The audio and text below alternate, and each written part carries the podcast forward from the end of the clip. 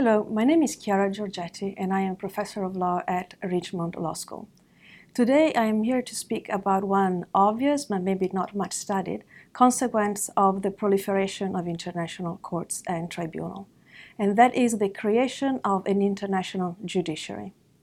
Indeed, with the increased numbers of international courts that enjoy jurisdiction over diverse topics such as law of the sea, trade, human rights, and international criminal law, and in parallel, the increased use of international arbitral tribunals to resolve issues such as investment disputes, but also more regular classic, so to speak, international legal questions such as territorial or maritime boundaries, there is a group, a number of people who are selected, nominated, or appointed as international judges and arbitrators, and who are called to resolve a variety of international legal disputes under a variety of international procedures. These men and women play a fundamental role in international law, both in terms of its enforcement, clarification, and development, and also as far how international law is perceived as, as an effective, fair, and legitimate source of law, and of course as an effective dispute resolution mechanism. Therefore, learning how international judges and arbitrators are selected is increasingly important as a topic of general public international law and for those who study it. Today, I would like to discuss first how these men and women are selected to become judges and arbitrators, second, the qualities that are necessary and required to become judges and arbitrators, and third, what procedures exist to remove or recuse judges or arbitrators should they lack the qualities that are required under their respective statutes. So, first question How are the judges and arbitrators appointed? Overall, really, there are two ways. One is directly by the parties, or the second, indirectly by a third party, But in general, direct appointments is predominantly seen in arbitration, while we see an appointment by a neutral entity in an international permanent tribunals. But this is a very generalization, though, and within these two methods there are many permutations. On one side, most judges in permanent courts are elected by secret ballot by a General Assembly of the international organization of which the court is part. For example, this is the case of the interna- for the International uh, Court of Justice of the United Nations, for ITLOS, the International Tribunal for the Law of the Sea within the United Nations Commission of the Law of the Sea, for the WTO, and for the European Court of Human Rights within the, the Council of Europe. This is the general framework, and there are many variations and differences. So, first, how many bodies decide and how do they decide? The International Court of Justice, judges for the International Court of Justice require votes by both the General Assembly and the Security Council. These organs vote simultaneously but separately. And in order to be elected, a candidate must receive an absolute majority of the votes in both bodies. This sometimes makes it necessary for a number of rounds of voting to be held. In most cases, however, there's only one vote from one body. For example, at the International Criminal Court, the election by the Assembly of State Parties is done by the Assembly of State Parties, and the highest number of votes and a two third majority of the state parties present in voting guarantee the election of a judge. Under ITLOS, the International Tribunal for the Law of the Sea, it is the Assembly of the State Parties of UNCLOS that select and vote for judges. For the ICTY and ICTR, uh, ad hoc tribunals created to resolve dispute in international criminal law. They are elected by the United Nations General Assembly based on a list submitted by the Security Council. Finally, for the WTO, these are um, the, the, judges, uh, arbitrators are selected by the dispute settlement body, which is a, the WTO General Council, which requires unanimity. Second question who proposed the names to be considered or voted by the General Assembly or by the um, Assembly body. Again, two options, either direct or indirectly. At the ICJ, the judges, the nominations are done by national groups, which are formed in accordance with the procedure of the Permanent Court of Arbitration. The state, states establish a group of four persons who are recognized, who have recognized competence in international law and of high moral character. For the United States, for example, the group is formed by former legal advisor of the State Department, uh, and also receive advice for nominations from learned society, such as the American Society of International Law. For the European Court of Human Rights, three members are presented by each member state for voting to the Assembly. As I mentioned before, for the ICTY and the ICTR, the list is presented by the Security Council and is presented by the General Assembly. This is the first way in which, in which judges are selected. On the other side of the spectrum, so to speak, in non permanent international arbitral tribunal, the choice is not made by an assembly, but the parties in the dispute themselves. Arbitral tribunals are composed generally by three members, and this is the case, for example, in investment arbitration. In that situation, each party selects one arbitrator, and the remaining arbitrator is selected by a third neutral party. Often, in intrastate disputes, such as the Eritrea Ethiopia Boundary Commission or a tribunal uh, constituted under Annex 7 of UNCLOS, there is a choice of five arbitrators. The situation is the same. Parties select a number of arbitrators, and the presiding arbitrator is selected by a third neutral party. These can often be an appointing authority, like, for example, in the Iran US Claims Tribunal, and under certain rules, there is a requirement that the party ask a neutral actor, for example, the Secretary General of the Permanent Court of Arbitration, to nominate the appointing authority. In certain situations, again, for example, in investment arbitration, may also, the, the presiding arbitrator may also be selected by agreement of the parties themselves or by the arbitrators selected by the parties. When it is for the appointing authority to select the presiding arbitrator, what are the limits that that appointing authority has? Very often, that appointing authority has a list. So, for example, for ICSID, contracting states can name up to four people in a panel of arbitrators, and the chairman of the administrative council may also designate up to 10 people.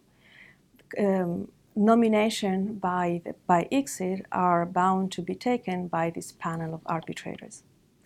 Now, both methods of selection, direct or indirect, have advantages and disadvantages, of course. Third party elections is, is normally considered to be more independent and durable, but the concern is an over politicization of the process, with judges campaigning to be elected, for example. When we think about direct uh, nomination by the parties themselves, there's a risk of, not, of the arbitrators not being sufficiently detached they are too close to the parties and they may have an inclination to vote in line with the party that appointed him, him or her. Notice, as I said, this system uh, is very rare to find a system that is purely indirect or direct. For example, at the International Court of Justice, we also have ad hoc judges that are appointed specifically by the parties, and this is also the situation on ITLOS. And in arbitration, we also have third party appointments. Now, this situation begs two immediate follow up questions. First, how long do judges and arbitrators serve? And how many judges and arbitrators um, exist in each court or tribunal? So, for the first question, how long do they serve? Arbitrators, of course, only serve for the duration of one case. Once the case is over, the arbitral tribunal is functus officio, However, the arbitration generally take a couple of years, several years for each case. As for the judges in permanent courts, there are a variety of terms. We have nine years for the International Court of Justice, for ITLOS, and for the ICC, while the dispute settlement body of the WTO provides for four years. Can judges be re-elected? In most situations, they are, but there's an exception for the dispute settlement body of the WTO, for example, um, panelists can only be re-elected once, and for the European Court of Human Rights, there are no re-election. Judges serve only for one term. In the African Court of Human and People Rights, the number of judges is 11. These are nationals of member states of the African Union, and they are elected, of course, in individual capacity. The judges are elected by the Assembly of Heads of State and Government, and serve for a period of six years and may be re-elected also only once. Interestingly, interestingly these judges serve for a part-time period, except for the president who is full-time. How many judges? Um, the big choice, the main choice, is either a representation or a full membership of all contracting parties. In general, the judges are only a representation. So, for example, again for WTO, it's seven members of persons of recognized authority with demonstrated expertise in law, international trade, and the subject matter covered by the agreement. For the International Court of Justice, it's 15 judges. For ITLOS, it's 21 judges. There is one exception at least, and there is that requires a full representation. Each contracting state of the, Europe, of the Council of Europe can select a judge for, uh, for, the internet, for a European Court of Human Rights. This makes 48 judges. Each contracting state has a seat. Arbitrators, of course, are much smaller. The, generally, there are three arbitrators per arbitral tribunal, some provide for five, and very exceptionally, it's one. Given these basics, what are the other requirements and qualities that judges have to have? It's interesting to note that some qualities are linked to each specific judge, while others, especially those related to diversity, require a look at the entire composition of the bench. So, for the first one, the ones that are for the qualities that are required of each judge, in general, and for all judges and arbitrators, independence and impartiality is required, together with a high moral standard that is common in all statutes for both courts and tribunals. For the International Court of Justice, judges must be elected from among persons of high moral character who possess the qualifications required in their respective countries for appointment to the highest judicial offices or are juris, juris consuls of recognized competence in international law. Judges are required to perform a solemn declaration in open court that they will exercise their powers impartially and conscientiously. Under ICSID, the International Convention for the Settlement of Investment Dispute, persons designed to serve on the panels shall be persons of high moral character and recognized competence in the fields of law, commerce, industry, and finance, who may be relied upon to exercise independent judgment. In practice, the international judiciary is often made up of former high-level government officials like legal advisors in Ministry of Foreign Affairs, professors of international law, and more rarely, international organization officials, former judges, or former practitioners. This is the case especially for investment arbitration. Another common requirement relates to nationality and this is a very interesting one. International judges and arbitrators serve independently for governments, of course, but nationality and regional representation play a role in most composition of the courts and even in arbitral tribunals. First, for regional representation. Under most statutes, there is a requirement that the principal legal systems or the regions are represented. So for the International Court of Justice, the selection must be based on the on principal legal systems of the world. There is a gentleman agreement or gentle person agreement translated um, that translated that requirement into seats to be allocated specifically by region. Historically, this is three judges for Africa, three for Asia, two for Eastern Europe, two for Latin America, and five judges from Western Europe and other countries, for example, like Canada, Australia, or New Zealand. It is also something uh, traditional that for the, all the P5, the permanent five of the Security Council, have traditionally held a seat. The only deviation recently um, occurred when the judge nominated by the United Kingdom was not re-elected. This is the very first time that a, a judge nominated by a P5 is not selected.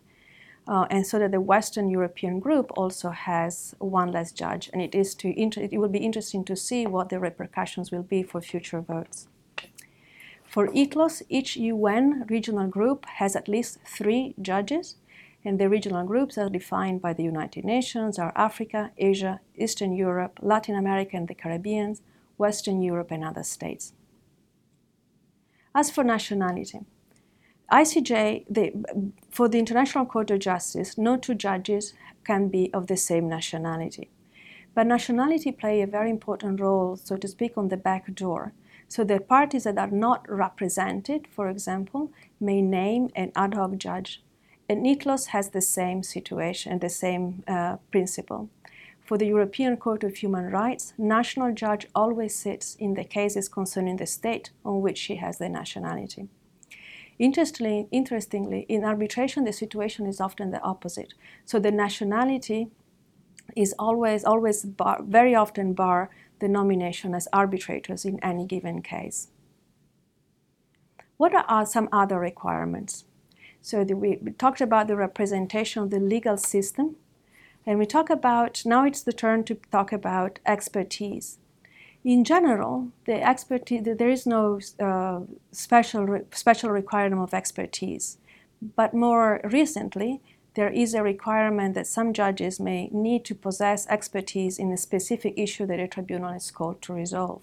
This is the case, for example, for the Law of the Sea Tribunal, for the WTO, and most notably in the ICC.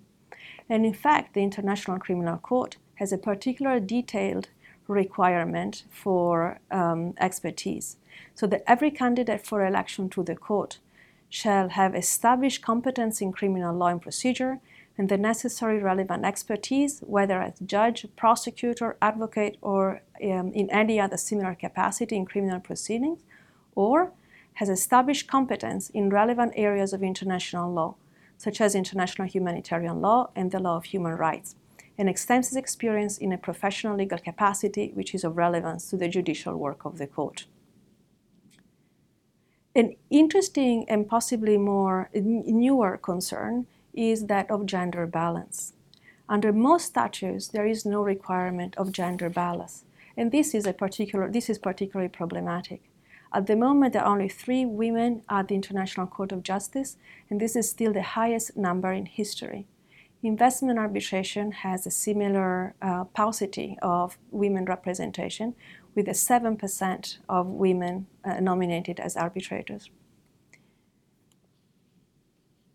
The exception is the International Criminal Court again, and this is probably uh, one of the one of the reasons is probably this is a much more recent statute. So the Article 36 of the Rome Statute requires the state party shall, in the selection of judges, take into account the need within the membership of the court for the representation of the principal legal system of the world, equitable geographical representation, and representation, equal representation of female and male judges. For arbitrators, there are really no rules related to gender and geographical diversity, so that the required qualities are actually very limited.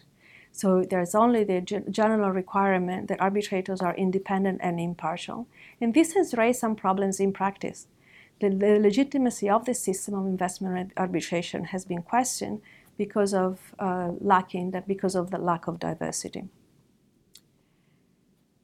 Through these diverse rules of appointment and requirements, contracting states have attempted to create a system of international adjudication that is seen and perceived as fair and impartial, and whose decisions are legitimate and equitable. The success of this forum is clearly shown by how often parties use the, the forum to resolve their disputes and the success their awards and judgment enjoy. That said, the creation of such a vast judiciary, largely ad hoc, and using different procedural and substantive rules, has also raised some issues worth noting. For example, issues of the appointment. Are judges possibly too political? Are they too close to the governments or the parties that nominate them? Are they their desire for reappointment possibly prejudge or influence their decisions?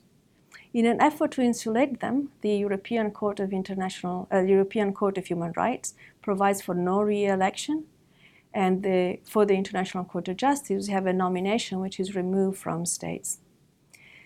For, for arbitrators specifically, uh, some of the criticism pertain to the fact that party may be too powerful and that arbitrators in general lack diversity. Another issue that may be raised is the absence of a general code of conduct which is quite interesting because as judges are international, they are um, bound by very, very general um, ethics rules, but it, there is no common international code of conduct. Another possible, another possible issue is the possible existence of, of conflicts of interest. especially if one sees the big, bigger picture of all the courts and tribunals together and does not focus on only one court.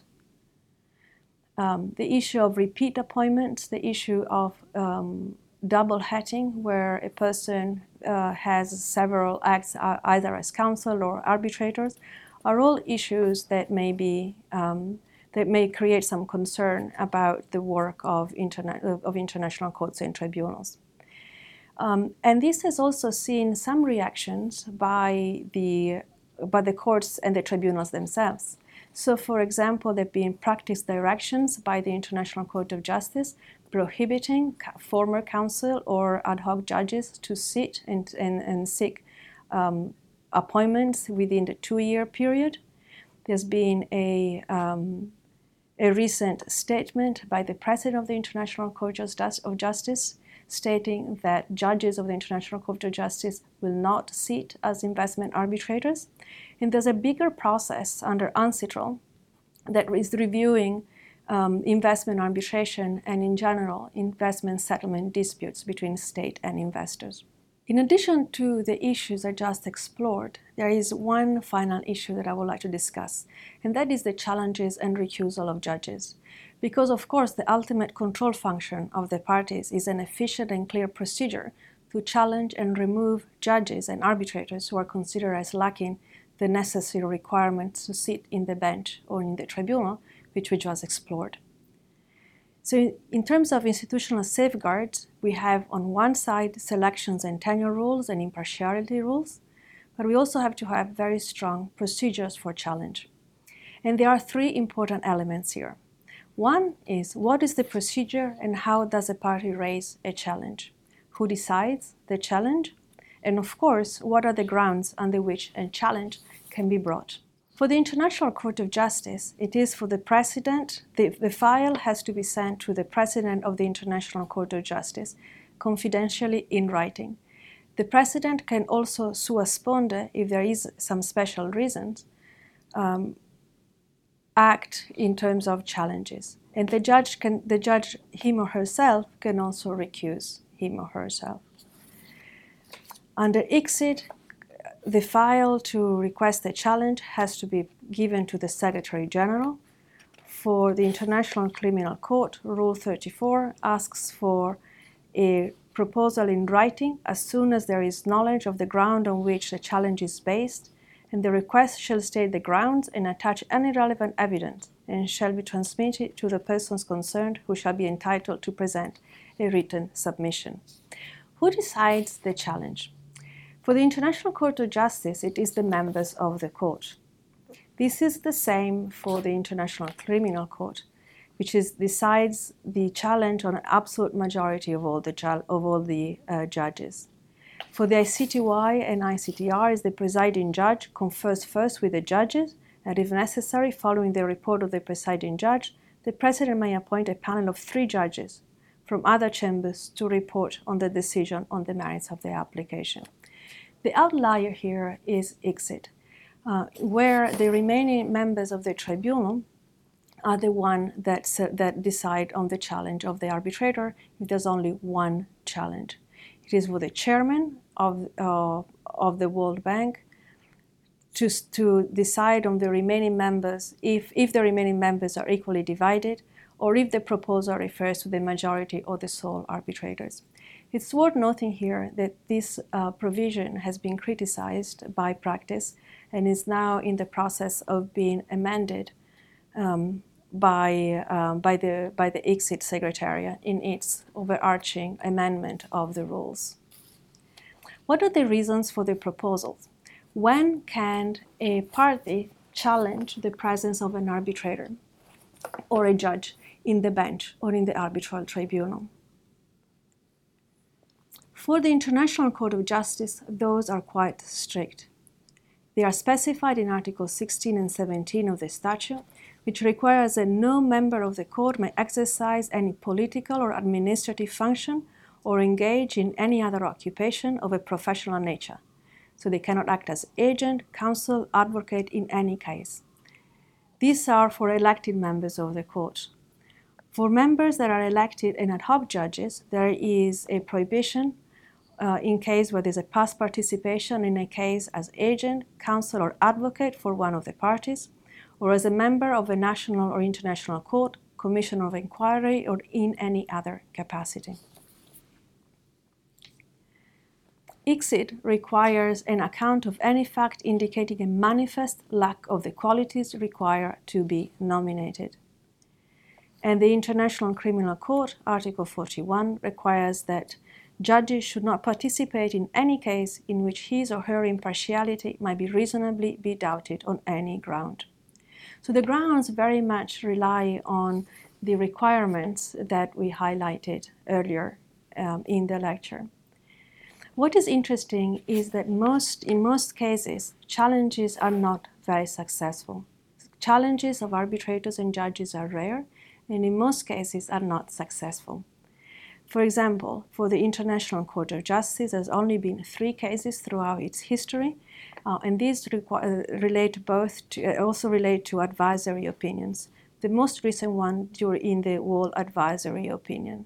Differently, under investment arbitration, challenges are much more common, and this may be something that is typical of the fact that it is for the party to select the arbitrators, but they are equally very hard to be successful. In conclusion, in this lecture, I aim to give an overview of the diverse rules and procedures that apply to a very important group of international law actors, international judges and arbitrators. What I would like to emphasize in conclusion is that the rules are in general similar, they focus on independence and impartiality, but the details pertaining to each forum is very diverse on all sorts of issues, from how they get nominated and how they are elected, how long they serve, and whether they can be re-elected. This is a result of a non-systemic growth, typical of a non-centralized system, which is international law. There are several lessons that can be learned from these different experiences, and in fact, they can guide us when we are thinking of creating a new court or reforming existing ones. Also, there may be some questions that should be approached generally, issues of conflict of interest, double hatting, and possibly questions of legal ethics. Thank you.